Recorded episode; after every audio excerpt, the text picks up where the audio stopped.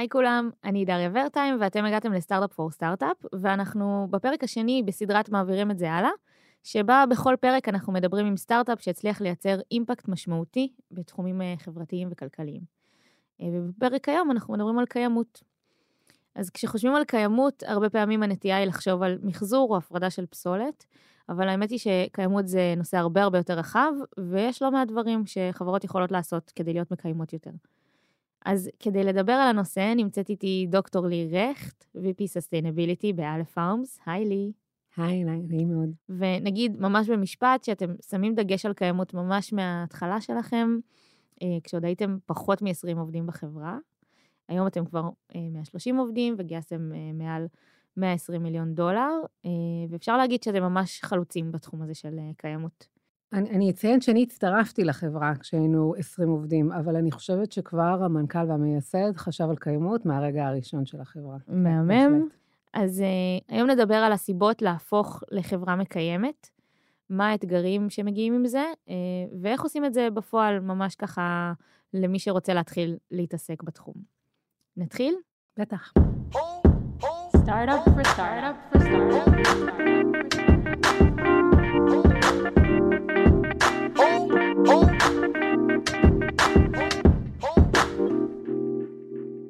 אז לי, בואי נתחיל רגע בלמה בכלל אנחנו מדברים איתך אה, על, הד... על הנושא הזה, על, אה, עם חברת אה, א' פארמס בכלל. למה אנחנו מדברים איתכם על, אה, על קיימות? מי אתם בעולם הזה? אמ, אנחנו, אה, חברת אלפארם בעצם היא חברה לבשר מתורבת. זאת אומרת, אתם ממש חברה שבאה לפתור איזושהי בעיה בעולם הזה של, אה, של קיימות. אנחנו חברה שלגמרי רוצה לתת מענה גם לנושא של האקלים ולגזי החממה, וגם לנושא של, אה, של חשיבה על ביטחון במזון, שיש המון אי-ביטחון במזון לצערי בעולם. וחושבת גם על הנושא של בריאות הציבור ובכלל על חוסן בשרשרות הערך של תעשיית המזון, ש, שגם שם זה מאוד לוקה. ואנחנו נגיד שזה באמת אולי אחת הסיבות שהזמנו אתכם לכאן, אבל מעבר לזה שהמוצר עצמו הוא מוצר ש...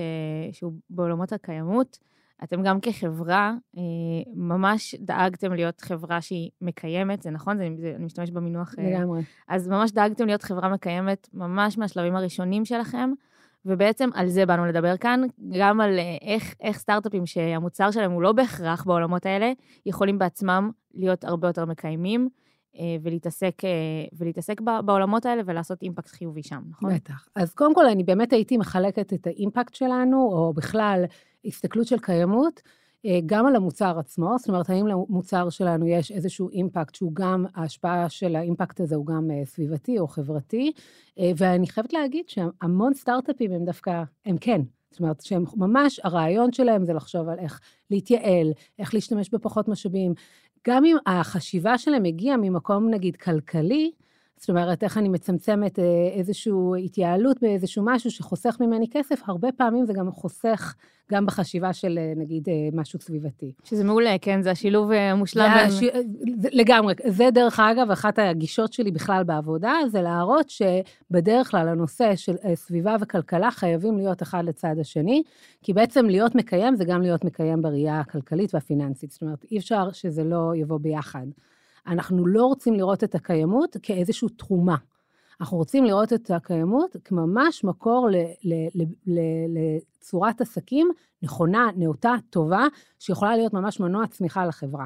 מעולה. אז אולי באמת בואי נתחיל מלדבר רגע על, על מה זה בכלל קיימות. אז זהו, אז אני רק אציין, כי יש, דיברנו, יש את הקיימות של המוצר, ואז יש את הקיימות של החברה, כשהיא בעצם פותחת, ממש האופרציה שלה, נכון. של, של החברה, איך המשרדים שלה נראים, איך תהליכי ייצור שלה נראים, אם זו חברה מייצרת, איך, אה, איך עובדים מול ספקים, אה, איך מו, עובדים מול הקהילה שסובבת את, ה, את המשרדים, למשל. כל הדברים האלה הם יותר עבודה, קיימות פנימית בתוך החברה. אז כשמסתכלים על קיימות, יש ממש הסתכלות החוצה, מה האימפקט של המוצר שלי כלפי חוץ, ואז יש את הקיימות שהיא יותר פנימית על איך אני בונה את החברה שלי היום עם חשיבה של קיימות. איך אני מצמצם את ההשפעה הסביבתית, או בוודאי גם החברתית, אה, בהסתכלות של... שלנו של, כחברה. של, כן, של, של ארגון שעכשיו נבנה. נכון, ואנחנו...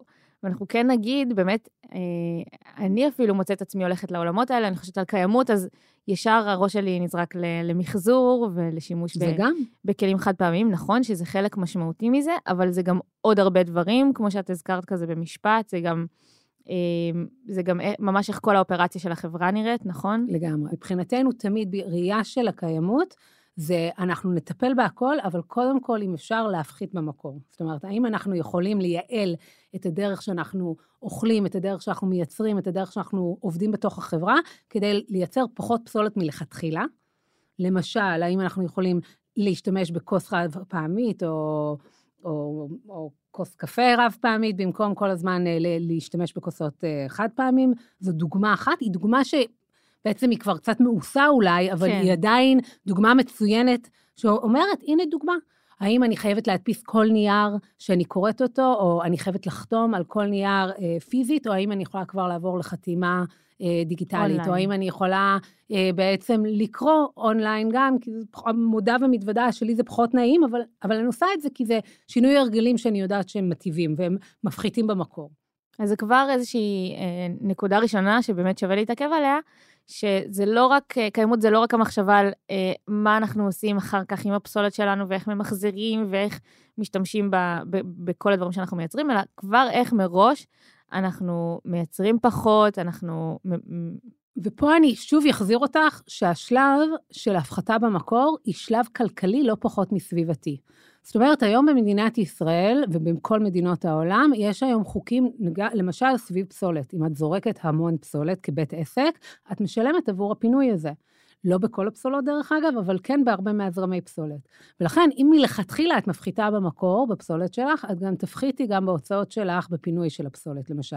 אם תפחיתי בשימוש אה, של החשמל שלך בחברה, כי למשל, אתם מייצרים איזשהו שלטר שבשעה שבע בערב כל המזגנים נסגרים, או כל המנורות נסגרות, לאט לאט זה גם יבוא על חשבון חשבון החשמל שלך, ואתם תשלמו פחות. נמוך. ולכן ההפחתה במקור היא ממש מבחינתי, בתפיסת העולם שלי ובתפיסת העולם היותר רחבה, היא קודם כל החלטה שהיא ממש מיושרת לחלוטין, עם חשיבה כלכלית. ולכן יש לזה, יש לזה אה, אימפקט חיובי גם בראייה הסביבתית וגם בראייה הכלכלית, ובוודאי ובוודאי גם בראייה של בכלל לשימור אה, עובדים, כי עובדים אוהבים חברות שמראים להם שיש חשיבה על הדברים האלה, שהחברה מתייחסת ואכפת לה מהנושא של הקיימות, והיא חושבת על איזה דברים אפשר לעשות כדי אה, להיות אה, בעל השפעה יותר אה, לטובה ופחות לרע. נכון, אז אמרת כאן אה, באמת כמה דברים חשובים, וזה לוקח אותנו לנושא הבא שרציתי לדבר עליו, שזה באמת למה בכלל, למה אנחנו מדברים על זה, וגם למה לחברות צעירות יחסית אה, אה, כדאי כבר להתחיל להתעסק בדבר הזה. ואמרת כאן כבר שני דברים שהם מאוד מאוד חשובים, אז אני חושבת שמאוד אה, יכול להיות נוח כסטארט-אפ צעיר שאין לו הרבה משאבים, להגיד, אוקיי, אם וכאשר נהיה חברה גדולה שצריכה להנפיק ולהיות יותר אה, אה, חייבת לציבור בעולמות האלה, אז נתחיל להתעסק בדבר הזה. אבל את אומרת כאן אה, שני דברים שהם יכולים להיות משמעותיים כבר לסטארט-אפים צעירים בתחילת הדרך, שהדבר הראשון זה חיסכון בהוצאות, אה, שזה אולי ב, ב, במקום הכי, הכי אה, ציני, שאנחנו שנייה שמים בצד את, ה, את ההשפעה החיובית על הסביבה, כבר חיסכון בהוצאות, שזה משהו שהוא לגמרי. חיובי לכל, לחברה בכל גודל. וגם באמת זה עוד איזושהי נקודת מכירה, במרכאות, לעובדים, לעובדים חדשים, להגיד, אה, אנחנו חברה שמתמקדת בדברים האלה. חשוב לנו ההשפעה החיובית שאנחנו עושים בכל מיני נושאים, אה, לא רק אה, תנאים כמו שכר או, או משרדים יפים, וזה משהו שבאמת, אני חושבת, הולך ונהיה הרבה יותר משמעותי לעובדים ועובדות שמחפשים את מקום העבודה הבא שלהם, לראות שהמקום שהם עובדים בו מתייחס גם לנושאים האלה. אני, אני אגיד לך משהו, אני חושבת שבאמת, אה, בראייה רווחת, אני חושבת שלכולם אכפת מהסביבה שלו. Mm-hmm. יש כאלה שיעשו יותר עבודה עבור הדבר הזה, אבל אני באמת חושבת שכולנו רוצים בסך הכל לחיות בסביבה שהיא נעימה, שהיא... ש, ש, שהיא, לא, שהיא לא נותנת איזושהי תחושה כאילו של וואו, אנחנו מחרבשים כרגע את כדור הארץ.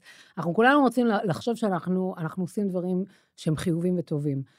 אה, אבל גם באותה נשימה, יש כבר, הפך להיות נושא הנושא האקלים ונושא הסביבה, הפך להיות כזה נושא מאיים כמעט, וכל כך גדול, שהמון אנשים מרגישים כמעט קפואים, כאילו, שזה מרוב שזה נהיה כל כך טראומטי, ובאמת אנחנו בתקופה לא, לא מאוד מוצלחת בהסתכלות האקלימית, אנחנו כן... אה, יש פה התחממות גלובלית שהיא ניכרת, אנחנו בעשור קריטי, אה, אנחנו, השינויים שצריכים לעשות הם שינויים קיצוניים, והרבה פעמים שכשינויים צריכים להיות כאלה קיצוניים, זה קצת מקפיא אותנו. זאת אומרת, אנחנו כבר אומרים, טוב, יאללה, אנחנו נחרבנו.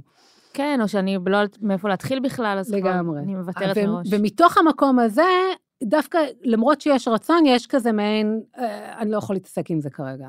מצד אחד, כי, כי כן, כי בשביל לחשוב על הדברים האלה, זה דורש את המשאב של, זה לא תמיד יעלה כסף להיות סביב, אפילו ההפך, אנחנו כבר הוכחנו שאפשר גם לעשות את זה וגם אפילו להתייעל כלכלית.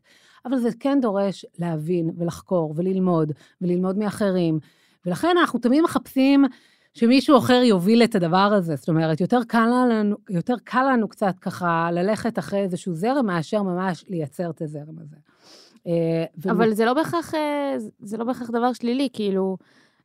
לא, זה בכלל לא שלילי. זאת אומרת, יש גם משהו בלהיות מאוד יעיל עם הזמן שלך, ולהגיד, אני לא זה שיכול להוביל עכשיו שינוי דרמטי, שהוא לא רק אה, אצלי, יושב אצלי בחברה, אלא בכלל בסוסייטי, בחברה שלנו בכלל. אה, אה, ואני מעדיף לחכות שמישהו אחר יוביל את זה, ואנחנו אחריו. נכון. עכשיו, איפה הבעיה בדברים האלה? אתם רואים את זה, רואים, רואים שתאגידים גדולים כבר לוקחים איזושהי השפעה. למה? בין השאר, או כי זה באמת מגיע להם מאיזושהי תחושת אה, רצון אמיתית לעשות השפעה חיובית, וגם כבר נהיה רגולציה. נכון. זאת אומרת, אם החברה עכשיו מונפקת, היא מחויבת עכשיו לצאת עם דיווחים על המדידות של ההשפעה הסביבתית שלה, על המדידות, על ההשפעה החברתית שלה וכו', ולכן היא כבר מחויבת לזה. עכשיו, מה, מה קורה שם? בעצם שמה בעולם התאגידים הגדולים יותר, בעצם הם קיימים כבר המון המון שנים. הם התחילו את דרכם כנראה לא סביבתי במיוחד, ולכן יש להם משהו שנקרא קו ייחוס, baseline. ובעצם היום כמעט כולם מייצרים איזשהו baseline, בוחרים את השנה שהם היו הכי מזהמים שאפשר, ואומרים, זה. ה baseline שלי. ומפה אני מתחילה לייצר טרגטים ויעדים, על איך אני, אני מפחית את ה baseline הזה. רגע, אז בואי בוא ניקח דוגמה, שאני אבין איך זה הולך.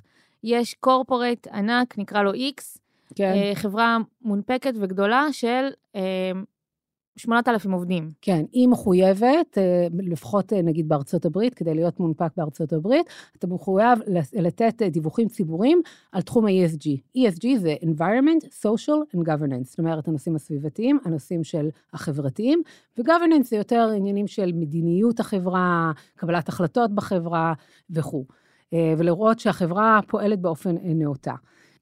בתהליך של, ה, של הדיווחים האלה, אתה ממש צריך קודם כל לתת מדידות של מה ההשפעה הסביבתית שלי, ובגלל זה מייצרים baseline, כי בעצם אנחנו רוצים להגיד, אוקיי, מה ההשפעה הסביבתית שלי כיום או מלפני כמה שנים, ומה כל שנה, בעצם בכל דיווח, צריך לבוא עם יעדים ברורים, עם מדדי הצלחה ברורים, ובעצם כל שנה בדיווח צריך לעדכן איפה אתה עומד אה, משנה שעברה. אז נגיד, אז לצורך העניין, הקורפורט הזה יכול לדווח שבשנת 2015, בדיוק כשהם ממש ממש גדלו והם לקחו אה, אה, את כל החברה לתאילנד, והיו מלא מלא אה, טיסות בין, אה, בין המנהלים, והיה מלא מסיבות, ו, ו, ובמקרה בשנה הזאת השתמשו בחד פעמי אה, הרבה מאוד, אז יהיה להם איזושהי שנה שנחשבת הכי הכי כביכול מזהמת, ואז הם יגידו, תראו איך הפחתנו מאז.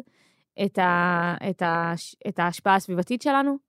כן, רק שבדרך כלל זה לא מסתכם רק בטיסות, אה, מסיבות ו... כן, ו... זה מהידע הצר שלי, אני נותנת את הדוגמאות האלה. וחד פעמי, אבל בהחלט. זאת אומרת, הם יכולים לקחת את השנה, בדרך כלל הם בוחרים את השנה, בשביל להקל עליהם, בתוך התהליך הזה, הם לוקחים את השנה שהם היו הכי מזהמים, ובעצם משם מתחילים את התהליך.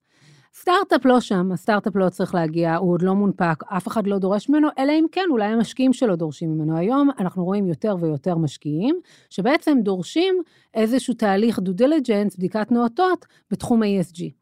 אה, והרבה יזמים הזדהו אה, איתי על זה, כי שהם, אם הם רוצים עכשיו בעצם אה, לקבל איזושהי השקעה, הם צריכים להוכיח שהם בעצם חושבים גם על הנושא הזה של איך הם רוצים לבנות את החברה שלהם בצורה גם עם, עם חשיבה נאותה בתחום הסביבה, בתחום החברה ובתחום המדיניות שלהם. גם אם הם רחוקים מהנפקה או מאיזשהו מיילסון. גם אם הם רחוקים מהנפקה, זה תלוי מי המשקיעים, כמובן. זאת אומרת, יש משקיעים שהם הרבה יותר עמוקים בתוך התהליך הזה, וזה סופר חשוב להם, אה, וגם בדרך כלל המשקיעים האלה גם יבחרו אה, סטארט-אפ שגם המוצר שלו עם האימפקט המאוד משמעותי הזה, אבל הם גם רוצים לראות את זה פנימי. ויש משקיעים שהם גם פחות בקדמה על הדבר הזה, ואז אולי הסטארט-אפ עוד יוכל למשוך את זה עוד קצת, בלי שהוא נדרש אה, לדווח גם למשקיעים שלו. אבל בכל מקרה, אה, אם אתה חושב, זאת אומרת, אם אתה, אתה חושבים על לצאת, לגדול כחברה, ומתישהו להיות ציבוריים, ומתישהו להיות מונפקים, ומתישהו גם לקבל היום אה, השקעות מה... אה, מהקרנות הון הגדולות בעולם, אז כנראה מאוד שאתם תצטרכו לתת אה, דין וחשבון גם על הנושא של, אה, לא בהכרח של קיימות, אבל של מערכת ה-ESG. אבל עדיין, אה, בסוף אני חושבת על סטארט-אפ עכשיו של 20 אנשים, שזו הייתה תקופה, אגב, שאת הצטרפת נכון. באמת לאלף פארמס. סטארט-אפ של 20 אנשים, לא בטוח שהוא מצליח לראות בכלל, או לחשוב על הנפקה באופק. לגמרי. והאם זו צריכה להיות הסיבה שבגללה מתחילים להתעסק בשלב מוקדם ב... אני חושבת בקיימות? שזה מכלול של הרבה מאוד דברים. זאת אומרת, אני חושבת שאני אני באמת מאמינה בכל ליבי שהמנכ"ל שלי גייס אותי, גם כי יש לו באמת אמונה מאוד גדולה שהוא רוצה להקים חברה בצורה הכי נכונה בעולם, ולהסתכל על זה ולהבין ולהכיר שהתאגידים היום גם מאוד מאוד סובלים. כי עכשיו הם צריכים לעמוד בכל מיני יעדים שנורא קשה לעמוד בהם. זאת אומרת, ועידת פריז, אה, מה שכרגע היה, קבעו בעצם יעדים על התביעה הפחמנית העתידית של מדינות ותאגידים, קבעו יעדים איך הם הולכים להפחית או אפילו לקזז לאפס את התביעה הפחמנית, ובעצם כולם עכשיו צריכים להגיע לזה, אבל יש להם כבר מפעלים, ויש להם כבר קווי ייצור ושרשרות ערך ענקיים, מיושנים קצת, שעולים הון. שכדי לעשות עכשיו את השינוי הזה דורש המון. ולכן אני גם מאמינה שגם בהסתכלות של איך בונים חברה נכון, צריך להסתכל על זה גם מתוך איזושהי אמונה ורצון, אבל גם בהסתכלות של אם אני מסתכל לא רק על היום ומחר, ומסתכל טיפה יותר קדימה, וכן מאמין בחברה, ומאמין בחזון של החברה, ומאמין שהחברה הזאת תלך ויום אחד היא תגדל, וכן אנחנו לאט לאט נתחיל לבנות את, ה... לא יודעת, תלוי מה המוצר שלך, אבל נתחיל לבנות כבר את המוצר שלנו, נתחיל כבר לבנות איזשהו אה, ממש אה, מערכת עובדת. אנחנו רוצים לעשות את זה נכון, כדי שלא נגיע עוד עשור ונבין, אופס, לא עשינו כלום. ועכשיו עכשיו אנחנו צריכים לעשות את כל הדבר הזה, התהליך לעשות את זה, כשעוד לא בנינו את זה, ש, שלא לא נתנו שום אה, דעת על הנושא הזה, ופשוט פעלנו as business as usual, עכשיו הולך לעלות לכם המון המון כסף. וגם לא בטוח שכל המשקיעים או כל הלקוחות או דברים כאלה, בהכרח יזרמו איתכם. ולכן אני כן חושבת שזה ממש a good business לחשוב על הנושא של ההקמות כבר בשלב מאוד מאוד מוקדם. זה גם, דרך אגב, זה גם מאוד מאוד עוזר לעובדים לחנך אותם מגיל מאוד, כאילו, לא, מהחברה, שהיא מאוד מאוד צעירה, איך בעצם העובדים נכנסים לחברה עם החשיבה הזו. אם פתאום באמצע החיים באים אליך ואומרים לך, תשנה את הכל, זה הרבה יותר קשה פשוט. כן, זה, זה, זה לא נוח, זה לא נוח. זה לא נוח, ואז פתאום אה, להיות מקיים, זה נהיה מעצבן, למרות שזה נורא חשוב, ולמרות שכולם מדברים על זה, וזה נהיה יפה נפש כזה. אנחנו לא רוצים להיות כאלה, אני, אנחנו לא מעוניינים להיות יפי נפש בתהליך הזה, אנחנו באמת רוצים לחשוב איך אנחנו יכולים לעשות את זה, ולכן אני חושבת שיש השפעה נורא נורא גדולה.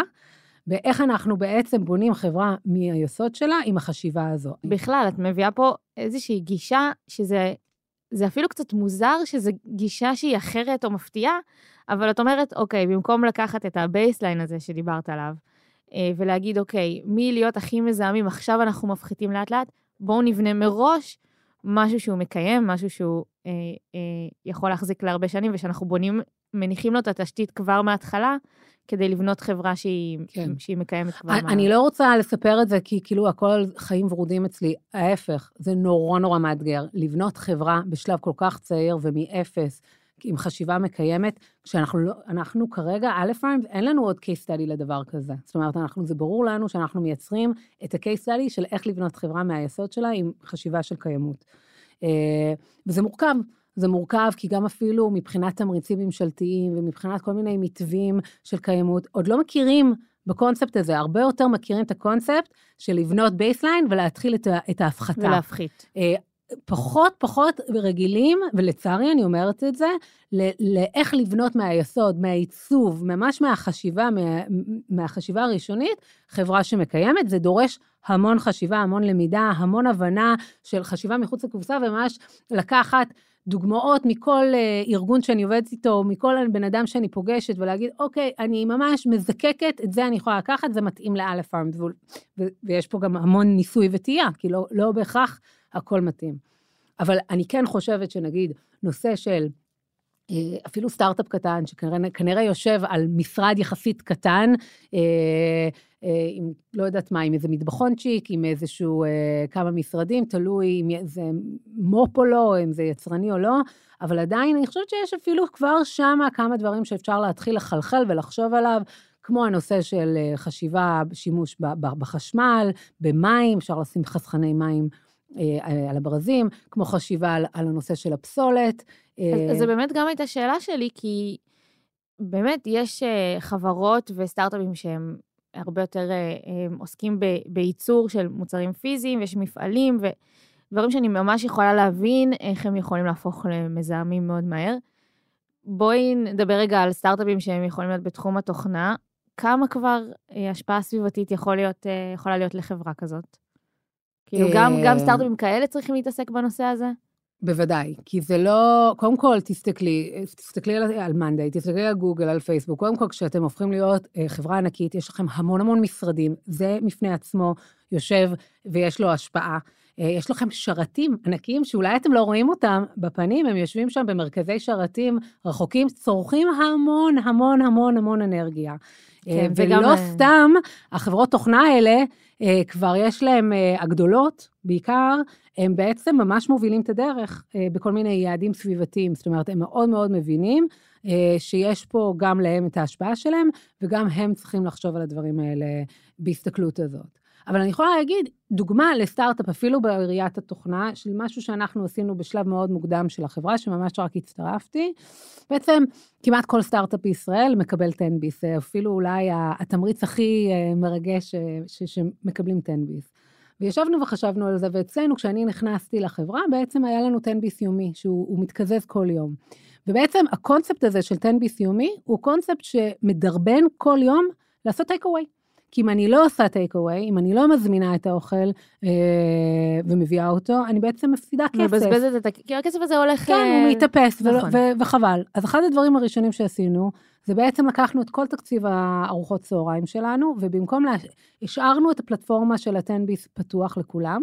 זאת אומרת, אפשר להשתמש בזה אם אתם ממש אה, צריכים, אה, אבל את כל הכסף עצמו העברנו למשכורת, ולא לטנביס עצמו.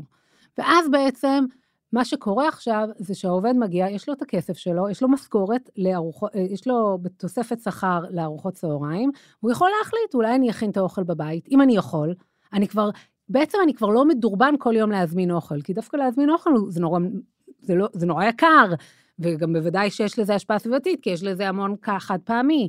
אה, אז אני לא אומרת שכולם יכולים להכין אוכל בבית ולהביא אוכל לעבודה, ואני ממש לא מתיימרת להגיד שזה מה שצריך לעשות. יש אנשים מלא, עם ילדים, עם, עם, עם מלא מלא מלא אחריות, ורצים כן. כל היום, ואני לא פה מנסה להכביד, אבל אני כן אומרת, למי שזה בא יותר בקלות, ויש לו אולי שאריות של אוכל מהסופש, אז הוא יכול כבר להביא את הדבר הזה. בנוסף לזה, הבאנו גם המון אוכל לתוך המשרדים, זאת אומרת שאפשר אפילו אה, לחטוף איזושהי ארוחה קלה דרך המשרד, איזה סלט קטן או איזה סנדוויץ', ולחסוך כל הזמן להשתמש. זאת אומרת, אתם פחות מעודדים את האופציה הזאת של, טייק אווי ושל... אבל אנחנו. עדיין מאפשרים לזה להיות שם, זו אופציה, זאת אומרת, בסוף זו בחירה של, העובד. אה, לפחות אצלנו. יש גם, יהיו כאלה שיחליטו באופן עקרוני, שהם סוגרים את התן ביס, שאצלנו רק נותנים X ו-Y וככה זה עובד. כן, אבל חברות במקום... גדולות יותר כבר יש ממש קייטרינג וארוחות צהריים מקומיות, אבל דווקא לסטארט-אפים, התן ביס הוא, הוא מקור, אה, הוא אחד התנאים החשובים שיש לעובד. נכון, אז, אז, זה דוגמה, בעצם... אז זה רק דוגמה למשהו קטן שלא מאוד משפיע אה, על ההנהלה ועל ההוצאות הפיננסיות של החברה, אבל בעצם כן עושה איזשהו אה, shift כן. אה, בחשיבה של העובד, כי פתאום עכשיו, כל פעם שאני מזמין אוכל, זה יורד לי מהמשכורת, זה כבר לא משהו שגם ככה מתקזז לי כל יום, וכבר לא אכפת לי. וגם יש פה את הנקודה מהצד ה... שמסתכל באמת על ההשפעה הסביבתית, לא רק להגיד, אוקיי, מה ממש תלוי ספציפית בנו, והאם אנחנו מכבים את האור או לא, והאם אנחנו... אלא איזה השפעה גדולה יותר, רחבה יותר, אנחנו יוצרים על הסביבה, בכך שאנחנו מאפשרים, למשל, להזמין אוכל. כן. שתמיד, או, או ברוב המקרים, יגיע בכלים חד פעמיים, ו, ומה זה מייצר, הדבר כן. הזה. אז כאילו, זה ממש לה, להרחיב את המחשבה לאיזה עוד פעולות אנחנו עושים בחברה שיכולים, שיש להם בעצם השפעה סביבתית כן. שהיא... המטרה היא לא להיות קיצונית, כי כשאתה קיצון, אז, אז אתה מייצר אנטגוניזם. נכון. כי כן, אני חושבת שיש מקום אה, לדייק ולהבין שמה שאנחנו עשינו עד כה הוא לא נכון, אבל יש מספיק אנשים שמתעסקים בזה.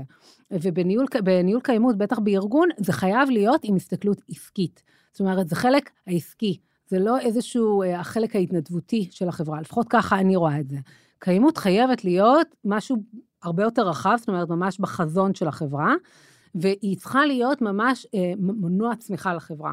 ואני חושבת שככה צריך להסתכל על זה. זאת אומרת, צריך להסתכל על כל היתרונות שהיא יכולה להביא גם עכשיו שאנחנו קטנים, ואני מסכימה, כשאנחנו, כשחברה קטנה יותר, אז יש לה הרבה פחות משאבים, ולכן היא, היא, היא תשים את נושא הקיימות כאיזשהו אה, חלק, את יודעת, אה, לא הייתי אומרת מינורי, אבל היא, קטן היא בכל זאת קטן יותר יותר בהתאם למה שאפשר. כן. וככל שהיא תגדל, בלית ברירה גם, תרא, אה, אה, החברה כבר תבין לבד שהיא חייבת כבר לתת יותר ויותר חשיבה על זה, וככל שהיא תקדים את זה, ולא תידרש על ידי נגיד המשקיעים, אתם חייבים לעשות ככה, או אתם חייבים לעשות ככה, בעצם אתם...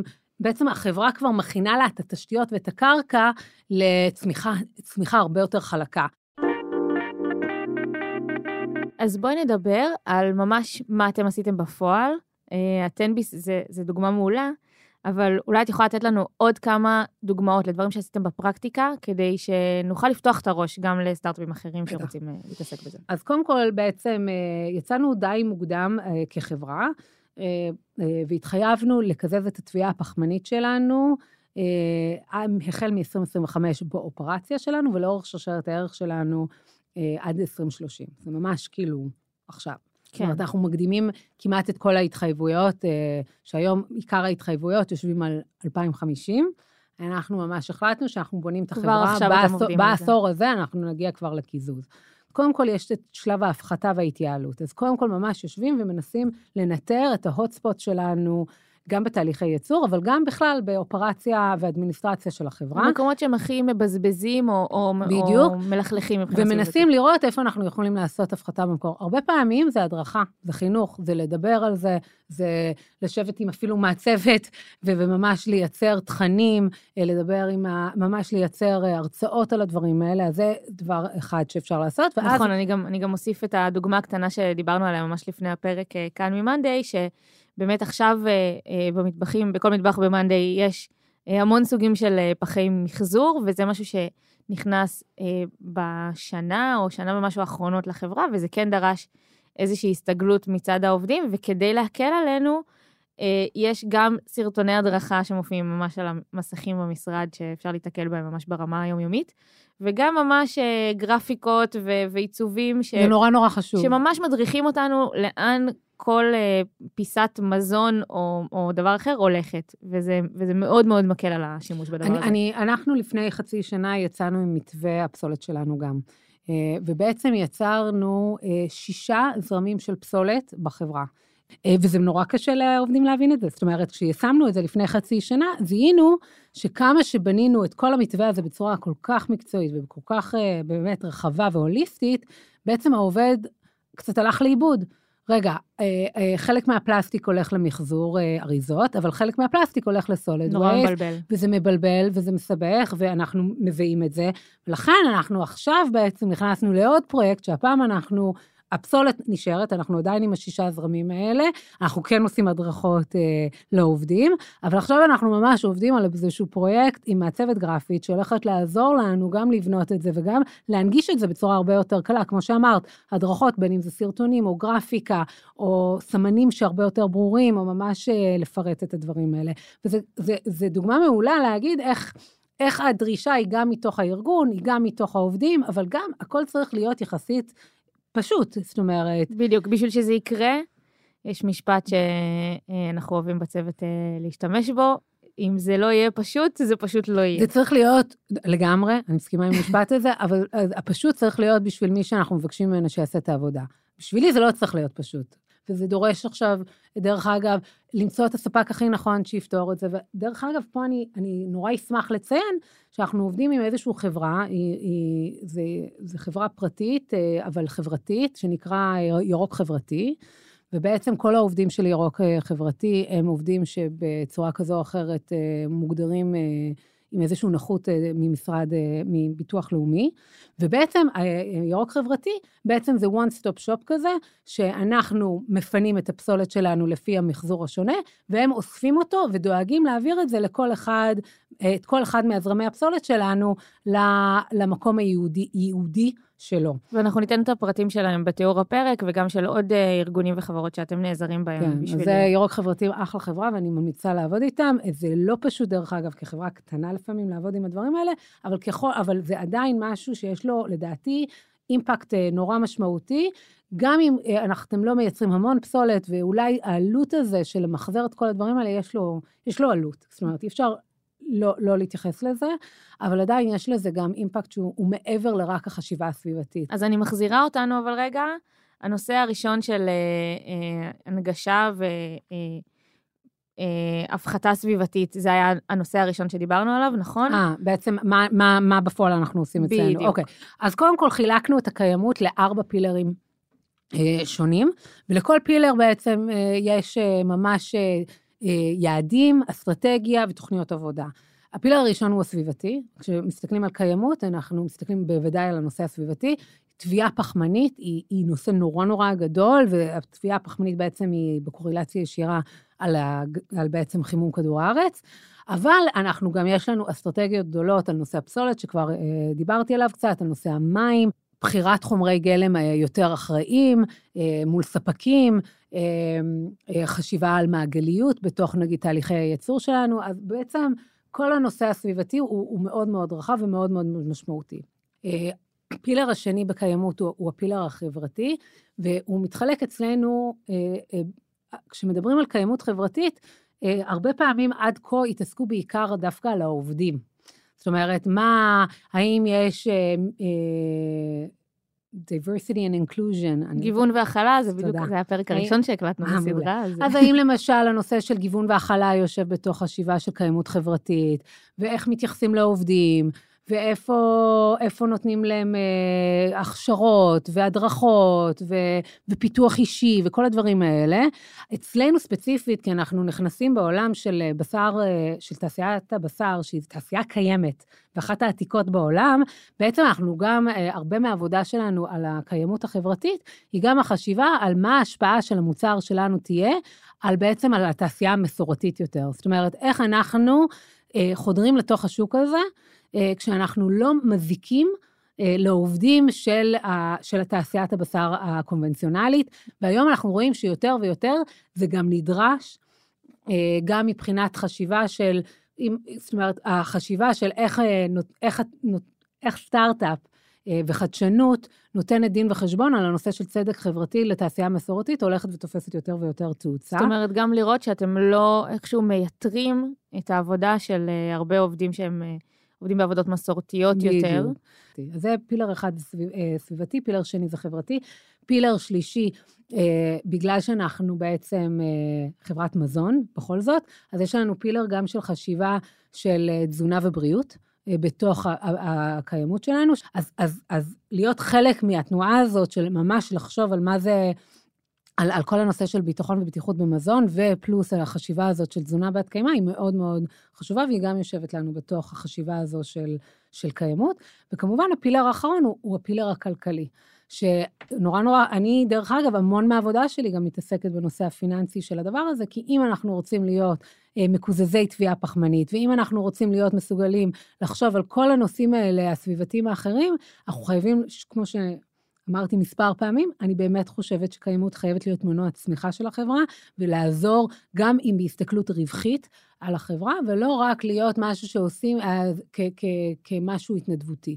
אז uh, בעצם ממש uh, מודלים פיננסיים ואיך עושים את זה בצורה הזו, היא גם מאוד מאוד חשובה בהסתכלות הזו. להבין איך זה משתלם לעסק עצמו. כן, אז כרגע בחברה שלנו, וככה גם בנינו, כשנכנסתי לחברה, בנינו את האסטרטגיית הקיימות, פירקנו את זה לארבע הפילרים האלה, ובעצם בנינו ממש את היעדים שלנו בכל אחד מהם. עכשיו, חלק מהיעדים האלה אנחנו עובדים ממש מול המוצר עצמו, זאת אומרת, איך משפרים ו- ו- ו- ועושים אופטימיזציה למוצר, שכמו שאמרתי, הרבה פעמים האופטימיזציה הזאת תשפיע גם על אופטימיזציה של חיסכון בהוצאות, אבל גם חיסכון בטביעה פחמנית. אבל אז גם איך חושבים, גם, גם על המשרדים, גם איפה שכל העובדים יושבים ועושים את ה... את יודעת, בין אם זה... אה, מישהו ב product, או בין אם זה מישהו ב-R&D, או מישהו בשיווק, או מישהו ב-HR, בעצם כל אחד, יש לו את המקום שלו להשפיע ולהיות חלק מתוך המהפך הזה. שזה בדיוק אה, השאלה שהייתה לי בראש. את VP Sustainability, את ממש עוסקת ב, ב, בכל הנושאים שפירטת עכשיו ביום-יום. בואי נניח שברוב החברות אה, אין, אין כזה תפקיד, איך הן בכל זאת יכולות להיות אה, אה, מקיימות או, או להתעסק בנושא הזה? האם, האם חייבים להביא מישהו שזה התפקיד שלו? אמ, באופן עקרוני, אני כן חושבת שכשרוצים לעשות איזשהו שינוי, צריך מישהו שיקח על, על זה ownership. האם זה צריך להיות תפקיד במשרה מלאה לבשר, ל, ל, לקיימות? לא. דרך אגב, גם אני, כשנכנסתי לאלפיימס, לא נכנסתי במשרה מלאה. נכנסתי mm-hmm. בהתחלה בחצי משרה, היום כמובן אני במשרה מלאה, אבל, אבל בהתחלת הדרך שלי לא הייתי, זה לא תפס ממני את כל, אה, כל זמני. אה, וזה בסדר גמור, זאת אומרת, אבל אני כן חושבת שיש חשיבות בנושא הזה של ה-ownership, כי אה, לצפות מכולם אה, בעצם אה, לחשוב על הנושאים האלה לבד, כשהם גם ככה עמוסים כנראה בהמון המון מטלות מקצועיות שיש להם, אני חושבת שזו דרישה מוגזמת ממנכ"ל אה, החברה או מהנהלה, לצפות שהעובדים יעשו את זה לבד. אה, ולכן אני כן חושבת שיש איזושהי חשיבות לתת איזשהו אה, מישהו ש, שמוביל את הדרך, או לפחות מייצר איזשהו מתווה לכמה פעולות שאפשר לעשות. זה יכול להיות המנכ"ל, אם יש לו קצת זמן לזה, וזה באמת אצלו בליבו, יש כמה מנכ"לים ו- ויזמים שאני מכירה, באמת זה, זה בקור שלהם. כן. Uh, ויכול להיות שזה מישהו שהם לוקחים, איזה יועץ חיצוני, או איזה מישהו במשרה חלקית, וככל שהחברה גדלה, בעצם יש יותר ויותר פרויקטים שאפשר להכיל אותם. וגם או אני... שיכול להיות שזה אחד העובדים פה, שבעצם לוקח איזה 20% מהמשרה שלו, ומפנה את זה לנושא של הקיימות. בדיוק, רציתי אפילו להקטין את זה עוד יותר, כי את קודם uh, הזכרת שיש אצלכם שגרירים בחברה. אז אפשר אפילו להתחיל מאיזשהו פרויקט כזה של שגרירים או שגריר בכל, אה, בכל צוות. חד משמעי, אפשר לייצר הרבה תמריצים. דרך אגב, אני, אני כן בעד שאם אה, נגיד סתם עובד, יש לו הצעה, וההצעה שלו היא גם בעצם אה, נותנת חיסכון, גם סביבתית, אבל גם אולי חיסכון כלכלית, יכול להיות שאפשר לעשות אלוקציה של החיסכון שלו לאיזשהו, כתמריץ, כאיזשהו פרס. אה, זה, יש מלא רעיונות וחשיבה איך לגייס עובדים לתוך התהליכים האלה. כמובן שככל שהחברה גדולה יותר, קל יותר לעשות את זה. כשחברה קטנה יותר, אז, אז באמת, you do what you can, כאילו, באמת עושים מה שאפשר, ולאט לאט מתחילים ללמוד, כי יש מתודולוגיקות ויש מתווים, וזה לא פשוט, זה מאוד מאתגר. אני, אני באמת, אני אני קמה בבוקר כל יום בהתרגשות, אבל, אבל יש המון המון, אני כל היום באתגרים ובמתחים מול עוד אה, אנשים שאני עובדת מולם, כדי בכל זאת לעשות את זה יותר, אה, לחשוב גם על הנושא הסביבתי. זה לא עדיין, עדיין הראש שלנו, כשאנחנו חושבים על הדברים האלה, כשאנחנו עושים את המטלות שלנו, אנחנו לא יושבים ומחדירים מה ההשפעה הסביבתית של הדבר הזה. וזה בסדר גמור, בשביל זה, דרך אגב, כן צריך להביא מישהו שמתמחה בזה, בזה ויתעסק כן. בזה. אה, אבל עדיין אני חושבת שזה מאוד חשוב, אה, בעצם איזשהו שילוב משותף של הדבר הזה. כמה באמת משאב, משאבים זה דורש, הדבר הזה? אז אני, אני בהחלט חושבת שצריך משאבים, אני חושבת שצריך להתייחס לזה ברצינות, אי אפשר רק לעשות, זאת אומרת, אני חושבת שזה מצוין, לסגור, אה, אה, לחנך את העובדים, לסגור אה, מזגן ותאורה ומים, ולחשוב על נושאים של פסולת, והדברים האלה הם מאוד מאוד חשובים, אני לא מקטינה בהם, אבל בסופו של דבר, אם באמת רוצים איזושהי ראייה טיפה הוליסטית, אז כן, זה מקצועי מאוד, זה טכני מאוד, לפעמים זה מאוד הנדסי, צריך, יש, יש ממש פרוטוקולים למתודולוגיקות מסוימות, וצריך מישהו שהוא... שלוקח בעלות על הדבר הזה. כן, אני חושבת אה, שזה, שזה יכול להיות גם הרבה פעמים, הרבה פעמים עניין של איזונים או לעשות דברים בהדרגה. זאת אומרת, חד משמעית. אפשר להתחיל מפעולות ממש ממש קטנות. עוד דוגמה שאני יכולה לחשוב עליה, ש, שמאז ומתמיד הייתה כאן ב-Monday, זה שיש כלים חד פעמים למי שבאמת צריך, מי שיוצא וצריך לקחת איתו כוס קפה, או מי שאוכל, אה, אה, מקפיד על כשרות ולא יכול להשתמש כן. בכלים במשרד, אבל הם מוצנעים ומוחבאים במקום משמעית, שדי נכון. קשה למצוא אותם. גם אצלנו, דרך אגב, יש חד פעמי, והוא מוצנע. כי אנחנו, אני מסכימה איתך, כי להיות קיצוני ברמה כזו שבסוף מישהו אחר סובל, נגיד באמת בחור שומר כשרות אדוקה, אה, שהוא ספק אצלנו, שנכנס לחברה, והוא לא יכול לשתות, כי אנחנו מתעקשים שאין חד פעמי. אז אני מבחינתי, כנראה לא עשיתי את העבודה מספיק טוב, כי לא נתתי גם חשיבה חברתית על הדברים האלה. לא נתתי הסתכלות והתייחסות גם על זה שיש אנשים שיש להם, או שהדת, או המסורת, או, או הדרישות שלהם, הן שונות משלי. אה, ולכן זה גם המון מהנושא הזה, ה-diversity, כן. הגיוון וההכלה מדבר בדיוק על הדברים האלה נכון, גם. אבל זה, זה בדיוק הנקודה שאפשר להתחיל גם מהדברים הקטנים האלה, שהם הם בסוף כן עושים אימפקט. כן, אני, אני לא השתמשתי בכלים חד פעמים, נראה לי כמעט אף פעם ב-Monday, כי אני לא יודעת איפה הם. אני פשוט לא יודעת איפה הם, וזה בסדר. זה דבר ראשון. ודבר שני, זה באמת לחשוב איפה המוצר, כמו שדיברנו עליו בהתחלה, איפה המוצר שלנו יכול לי- אה, להיות יותר מקיים. ואתם באמת דוגמה אולי שהיא טיפה קיצונית במ- במובן הזה, כי המוצר ממש נותן פתרון לבעיה סביבתית, אבל אני, גם כאן אני משתמשת ב-Monday כדוגמה, כי אני רואה את זה. אפשר להגיד בצורה חד משמעית ש-Monday זה לא אה, מוצר שנבנה בשביל אה, לה- להפוך את הסביבה למקיימת יותר. אבל אה, אחת ההבנות שלנו בשנים האחרונות זה שלמשל המוצר הזה יכול לעזור להרבה עמותות וארגונים שכן עוסקים בנושאים סביבתיים וחברתיים, להיות יעילים יותר ולהפוך את, ה, את האימפקט שלהם למשמעותי יותר. נכון, אבל אם אתם נכנסים לבנק והופכים אותו ליעיל יותר, ובגלל זה ההשפעה הסביבתית שלו גם, נכון. קטנה, זה גם חשוב. נכון. זאת אומרת, זה לא, אני בוודאי ובוודאי אה, רק אה, אברך אתכם אם אתם באמת תיתנו יותר מענה לכל מיני עמותות סביבתיות, אני, אני בעד. אני רק אומרת שאני חושבת שההשפעה, אני חושבת שזו דרך חשיבה. ודרך אגב, הדרך חשיבה הזאת, שאומרת, רגע, המוצר שלי בעצם יש לו איזשהו אימפקט, והאימפקט לא חייב להיות סביבתי טהור. זה יכול להיות אימפקט של, אה, בעצם מתוך היכולת שלי אה, להיות, נגיד, סתם, בואו ניקח את מאנדיי, דווקא ה- ה- הדרך שלי לעשות התייעלות בטסקים שלי, בעצם מייצרת גם את כל ה... איזשהו יותר חוסן בכל יכולת של הייצור שלי. זה דבר נורא משמעותי. לגמרי. גם בהסתכלות של בכלל חברות בתהליכי ייצור גדולים. אה, אה, החשיבה, לא יודעת, יכול להיות שלמאנדיי, בלי, בלי קשר, יש איזושהי חשיבה על נושא של... אה, של gender, gender... Equality. equality ודברים כאלה, שיש לזה בעצם השפעה שהולכת ומהדהדת קדימה. אז, אז אני לא הייתי, לפעמים, אני חושבת שלפעמים אנשים מצמצמים מהמם. נטו למוצר, נטו למה זה נותן פר ללקוח, וזה נקודת המכירה העי- העיקרית שלכם, וזה בסדר שזו נקודת המכירה העיקרית, אבל אפשר להסתכל על זה בצורה הרבה יותר בצורה כוללת. יותר רחבה. יש היום 17 יעדים גלובליים של, ה, של האו"ם, the 17 uh, Sustainable Development Goals, ובעצם אתם יכולים להסתכל עליהם ולראות איפה בעצם, אני, זה לא לכם מאנדיי, זה בכלל כחברה. כחברה. ל- להסתכל על המוצר שלכם ולראות איפה אולי יש למוצר שלכם השפעה בכל אחד מה-17 אה, יעדים האלה, וזה משהו שאתם יכולים אחר כך לדברר החוצה. אולי נדבר, אה, דיברנו על אתגרים כזה לאורך, לאורך הפרק, אולי רגע אה, נסכם אותם. אז באמת משהו, משהו אחד שהזכרת כמה פעמים, זה העובדה שאתם למשל, אתם צריכים להיות סוג של פורצי דרך בתחום, גם אם אתם, גם אם אתם לא כל כך רוצים, גם אם אתם לא בוחרים בזה, ברגע שאתם רוצים ממש להתעסק בזה בכל הכוח, זה דורש מכם לפרוץ דרך, כי פשוט אין עדיין מספיק תשתיות, נכון? להיות אה, חברה מקיימת אה, כן. בצורה קלה. אז אה, חד משמעי. אה, אני חושבת שבאמת, אה, יש עכשיו, באמת, כמו שאמרנו, ממשלות קבעו יעדים מאוד מאוד אה, שאפתנים לגבי ה- הקיזוז התביעה הפחמנית אה, של מדינה שלמה, של כל ארצות הברית וכל אירופה אה, עד 2050.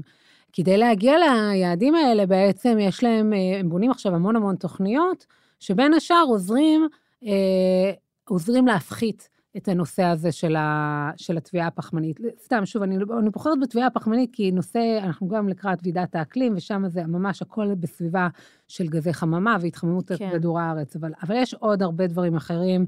נושא של מגוון ביולוגי הוא נושא נורא נורא קריטי, ומים הוא תמיד קריטי, ואיך הפסולת שלנו מנוהלת בעולם בצורה שלצערי היום מאוד מבזה, היא מאוד קריטית. אה, אבל אני אתן סתם את הדוגמה הזו בעצם, נגיד, של הטביעה הפחמנית, כי זה דבר, דברים שבאמת מדינות ותאגידים ממש יצאו להתחייבות על הדבר הזה, ובאמת דיברנו על הנושא הזה של ה baseline וההפחתה. עכשיו, היום, יש היום תמריצים ממשלתיים גדולים שרוצים לעזור לכל הנושא של הדיקרבוניזציה של, של חברה קיימת.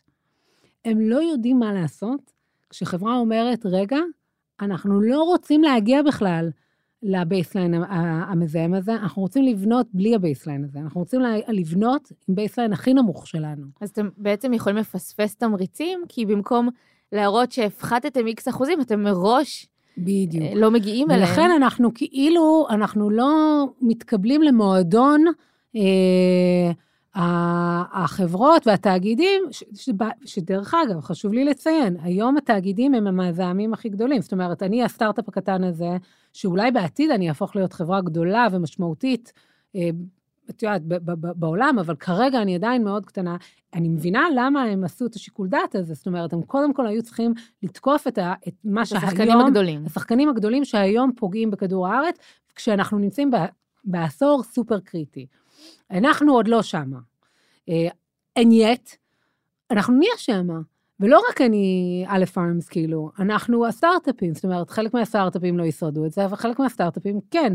אז הרעיון הוא, הוא לא רק, אה, את יודעת, זה כמו, זה לא רק אה, להגיע לתאגידים ולהפחית, זה גם הנושא החינוכי, זה בעצם כמו שאת רוצה לא לחכות שהילד שלך יגיע לגיל 25 ואז להגיד לו, אוקיי, עכשיו תתחיל אה, למחזר, את רוצה לגדל אותו מגיל אה, שנתיים שהוא ממחזר. אז בדיוק אותו דבר מול הסטארט-אפ. אני צריך לחנך, צריך לעזור לסטארט-אפים שדווקא נורא נורא מוגבלים במשאבים שלהם, בזמן שלהם, בכסף שלהם. לתת להם איזשהו מתווה שהוא גם קל עבורם, שהוא שונה דרך אגב, כי הוא לא הפחתה, הוא בעצם בנייה אה, בעיצוב של, של חשיבה של התייעלות, זה כבר דורש אה, מתווה חדש, ולצערי אין מספיק אה, חשיבה על הדברים האלה. מה עוד מאתגר? תראי, מאתגר באופן עקרוני תמיד לגייס אה, שותפים, בין אם הם פנימיים בתוך הארגון ובין אם הם חיצוניים מחוץ לארגון, לחזון מאוד שאפתני בתחום שהוא עדיין, מצד אחד, הנושא של הקיימות הוא, הוא נושא שכמו שאמרנו, פתחנו את השיחה הזאת בזה שבסוף כולם נורא רוצים להיות מקיימים וכולם נורא רוצים להיות בסביבה טובה, אבל, אבל זה נורא קשה, כי, כי בעצם התשתיות לא מאפשרות את זה בכזאת קלות. אנחנו עולם של צרכנות נורא גבוהה, ויצירת פסולת נורא גבוהה, ואין מספיק מודעות להמון אנשים, עדיין אין מספיק מודעות על הדברים האלה. אז כשאתה בעצם, גם ככה כסטארט-אפ, אין ספק שיש פה לחץ, אוקיי? אנחנו, יש פה הישרדות, יש פה רצון אמיתי אה, לצלוח אה, עם המוצר שלי ולהביא אותו למקום הכי טוב, ואז בתוך התהליך הזה, שגם ככה יש פה איזשהו כנראה טכנולוגיה פורצת דרך כזו או אחרת, שמנסים לפתח אותה ו- ולהרים אותה, ולייצר ממנה מוצר ותהליכי ייצור, אה, ואז פתאום דמות בחברה מגיעה ואומרת, רגע, במקום לעשות את המוצר הזה כמו שאתה מדמיין את זה, בוא בכל זאת שנייה נחשוב מה ההשפעה הסביבתית של הדבר הזה, איך אפשר אולי בכל זאת לייעל, איך אפשר בכל זאת לייצר איזושהי השפעה. יש לזה, זה, זה מייצר איזשהו טנשן, אני לא יכולה לשקר ולהגיד שזה תמיד קל, לא, זה... כן, גם לפעמים כשרוצים לרוץ נורא מהר, זה מרגיש אה, כמו... אני גם, דרך אגב, אני גם טוענת, ואני אני טוענת שאני אני לא חושבת שקיימות צריכה להיות תמיד התעדוף של החברה. אני רק רוצה שתהיה קריטריון בקבלת ההחלטות. אני רוצה שכשאנחנו כן. שמים על השולחן ואומרים, אנחנו נרכוש את חומר הגלם הזה, בין אם זה בגלל כמה זמן זה ייקח לנו להגיע, וכל ה-distribution של הדבר הזה, ובין אם זה קשור למחיר של הדבר הזה, ובין אם זה קשור ל...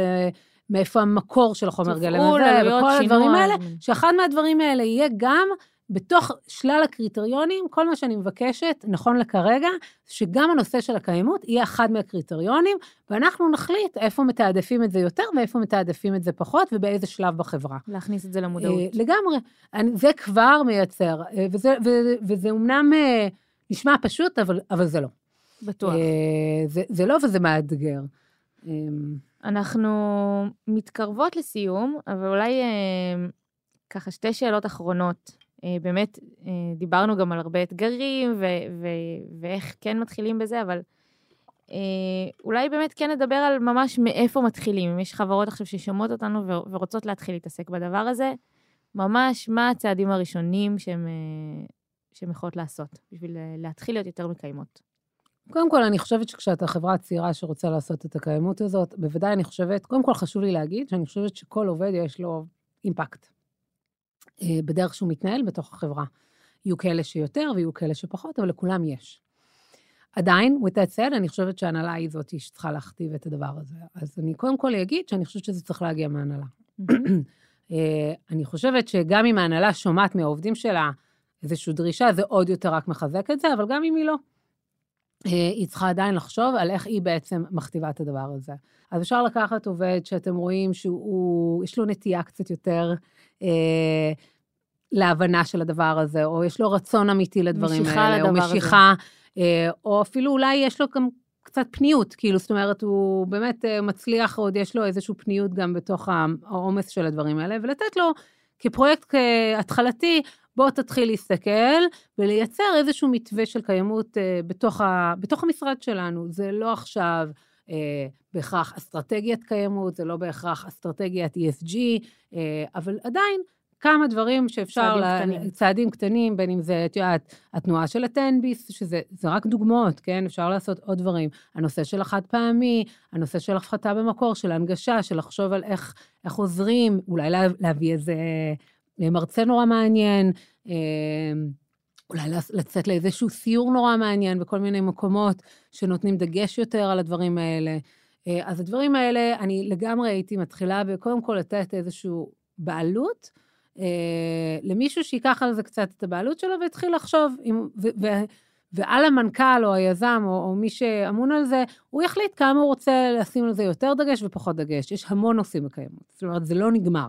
כל צעד בערך שאפשר, אה, החברה עושה, אפשר לחשוב על הדברים האלה. ואני אוסיף עוד משהו שעולה לי ככה מכל השיחה, זה שבאמת דיברת הרבה על זה שאתם אה, אה, נאלצים להיות אה, סוג של פורצי דרך בתחום הזה, ויש עוד כמה חברות שממש מובילות וארגונים שמתעסקים בזה, אבל, אבל אה, בתור סטארט-אפ או חברה קטנה יחסית ש, שמתחילה להתעסק בזה, הם לא חייבים לשאוף להיות הפורצי דרך, אלא להפך. לגמרי. אפשר לחלוטין להיעזר ולהתייעץ בכל מי שמתעסק בזה. קודם כל, חשוב לי ממש לציין, וממש, אני אפילו אגיד לך, שרגע לפני שהגעתי אלייך, הייתי שעה בשיחה עם סטארט-אפ אחר, ואני עושה את זה ברמה השבועית, שאיזה סטארט-אפ מתקשר אליי ואומר לי, אוקיי, אני רוצה להיכנס קצת לעולם הקיימות, איפה את חושבת שאני צריכה לשים יותר דגש? זה נורא תלוי, זה תלוי בחברה, זה תלוי איפה החברה נמצאת, באיזה שלבים היא נמצאת, תלוי אם היא יצרנית או אם היא יותר uh, תוכנה. יש המון שאלות שנשאלות על הדבר הזה, כן, ויש המון אנשים שהם באמת שמה כדי לעזור. זאת אומרת, בדיוק. ישראלים באופן עקרוני, במהות שלהם, הם אנשים חמים, וה ecosystem במיוחד של הסטארט-אפים, זה ecosystem שכל הזמן, אה, של קרמה, של אנשים נותנים ומקבלים, ונותנים ומקבלים, ואני לאורך כל חיי, בטח המקצועית, היו שלבים שגם אני הלכתי והתייעצתי עם אחרים, וגם אני היום אה, בעצם אה, עומדת שם ופונים אליי, ואני מייעצת אה, לחברות אחרות, ואנחנו בוודאי ובוודאי עושים את זה, ואני בהחלט חושבת שכדאי גם את זה לעשות. אם הייתה חברת סטארט-אפ שפתאום מעניין אותו הדבר הזה, הייתי פונה אפילו לקולגות אה, חביבות שלי, הכי טובות שאני מכיר, שאני, שיש להם איזו התעסקות בקיימות, ומתחיל לשאול אותם מה אתם עושים בשביל הקיימות, איך אתם התחלתם, וככה לאט לאט לזקק את הדברים האלה. כן, את יודעת, זה בסוף, זה גם הקונספט שאנחנו מביאים בפודקאסט וביוזמה הזאת באופן כללי. אתם לא צריכים להמציא את הגלגל, בואו תלמדו רגע איך אחרים עשו את זה, ותעשו את זה אחר כך בקלות יותר בעצמכם. כן. אז לגמרי לקחת את הקונספט הזה, גם אם זה לא, אנחנו לא מדברים עכשיו על שיעורים שלמדתי ניהול מוצר, אלא להפך, אלא, אלא דברים שאני יכול לעשות בשביל להפוך את החברה למקיימת כן. יותר. בואו תלמדו מאחרים, תבינו איך עשו את זה, ו- ותרוצו יותר בקלות על הדבר לגמרי. הזה. לגמרי, וגם, בכלל, נושא הקיימות, צריך להבין את זה, זה באמת, אה, ולי זה מאוד חשוב. נכון, אני הסמנכ"לית קיימות, ונכון, אני מתעסקת בקיימות יום-יום, אבל בסופו של דבר, אני לא זאתי שמיישמת את זה. זאת אומרת, אני כן אולי אתנהן, אני אכתוב את המתווה ואת האסטרטגיה, ואני, ואני, ואני אעשה הרבה מחקר ושיעורי בית, ואנסה ללמוד מכל מיני סיטואציות, ואנסה להביא את החברה לדבר הזה. אבל כל אחד מהמחלקות בסוף מעורב בדבר הזה. זאת אומרת, אם זה אדמין אה, ש, שעזר לנו בכל הנושא של איך המשרד, המשרדים נראים, שהם נורא חשובים נגיד, או אם זה אופרציה, אצלנו יש מחלקת אופרציה, הם אנחנו עובדים מאוד מאוד קרוב אחד לשני. אין לנו ברירה, או יש לנו מישהו עכשיו שהוא ברגולציה סביבתית, אנחנו עובדים מאוד מאוד קרוב. כי דווקא מתוך הרגולציה הסביבתית, שיש כמה דברים שהם ממש חוקים במדינת ישראל, אנחנו יכולים בעצם על תשתית הרגולציה הסביבתית, לקחת את זה טיפה יותר קדימה, ולא להתחיל משום קשר. אז אני חושבת שכל הדברים האלה, ובעצם בכל אחת מהמחלקות אפשר, אפשר לחשוב על איך עוזרים ואיך ככה מיישמים את זה, ובאמת לכל אחד יש את, ה, את החלק שלו בדבר הזה. אני בוודאי, בוודאי, אה, אה, לא חושבת שקיימות זה דבר כאילו של... אני, אני מבחינתי חושבת שקיימות צריך תמיד להישאר יחסית מחלקה צרה, כי היא יותר צריכה להתוות את הדרך, ובסוף כל שאר... ולתת לכולם לעשות את זה בעצמם. חד משמעי. מעולה, אני חושבת שזה אחלה משפט לסיים איתו. אה, אז רגע לפני שנסיים, נגיד שאם יש לכם שאלות ללי או אלינו, אה, אפשר לשאול אותם בקהילת הפייסבוק שלנו או באתר. אה, ושאם אתם רוצים לעשות תהליך דומה ומחפשים עמותה שתוכל ללוות אתכם, אפשר לפנות לירוק חברתי, נכון? קוראים להם? ירוק חברתי זה לא עמותה, mm. זה חברה, זה חברה פרטית, חברתית אבל, שמטפלת בנושאים של מחזור פסולת. מעולה. והיא one stop shop לנושא הפסולת, והיא מאוד מומלצת, ואני כן בשמחה. אה, אין, אה, אני לא יודעת, לא מכירה היום עמותה ש... אז אנחנו ניתן גם לפרגן אה, מבחינה עסקית לחברות אחרות, זה גם מעולה, אז אנחנו ניתן גם את הפרטים שלהם. כן. בתיאור הפרק. ואם אתם רוצים לדעת כל פעם שיוצא פרק חדש, אתם מוזמנים לעקוב אחרינו בכל אחת מהאפליקציות. תודה לי. תודה רבה. ותודה שהאזנתם. Startup for startup for startup for startup.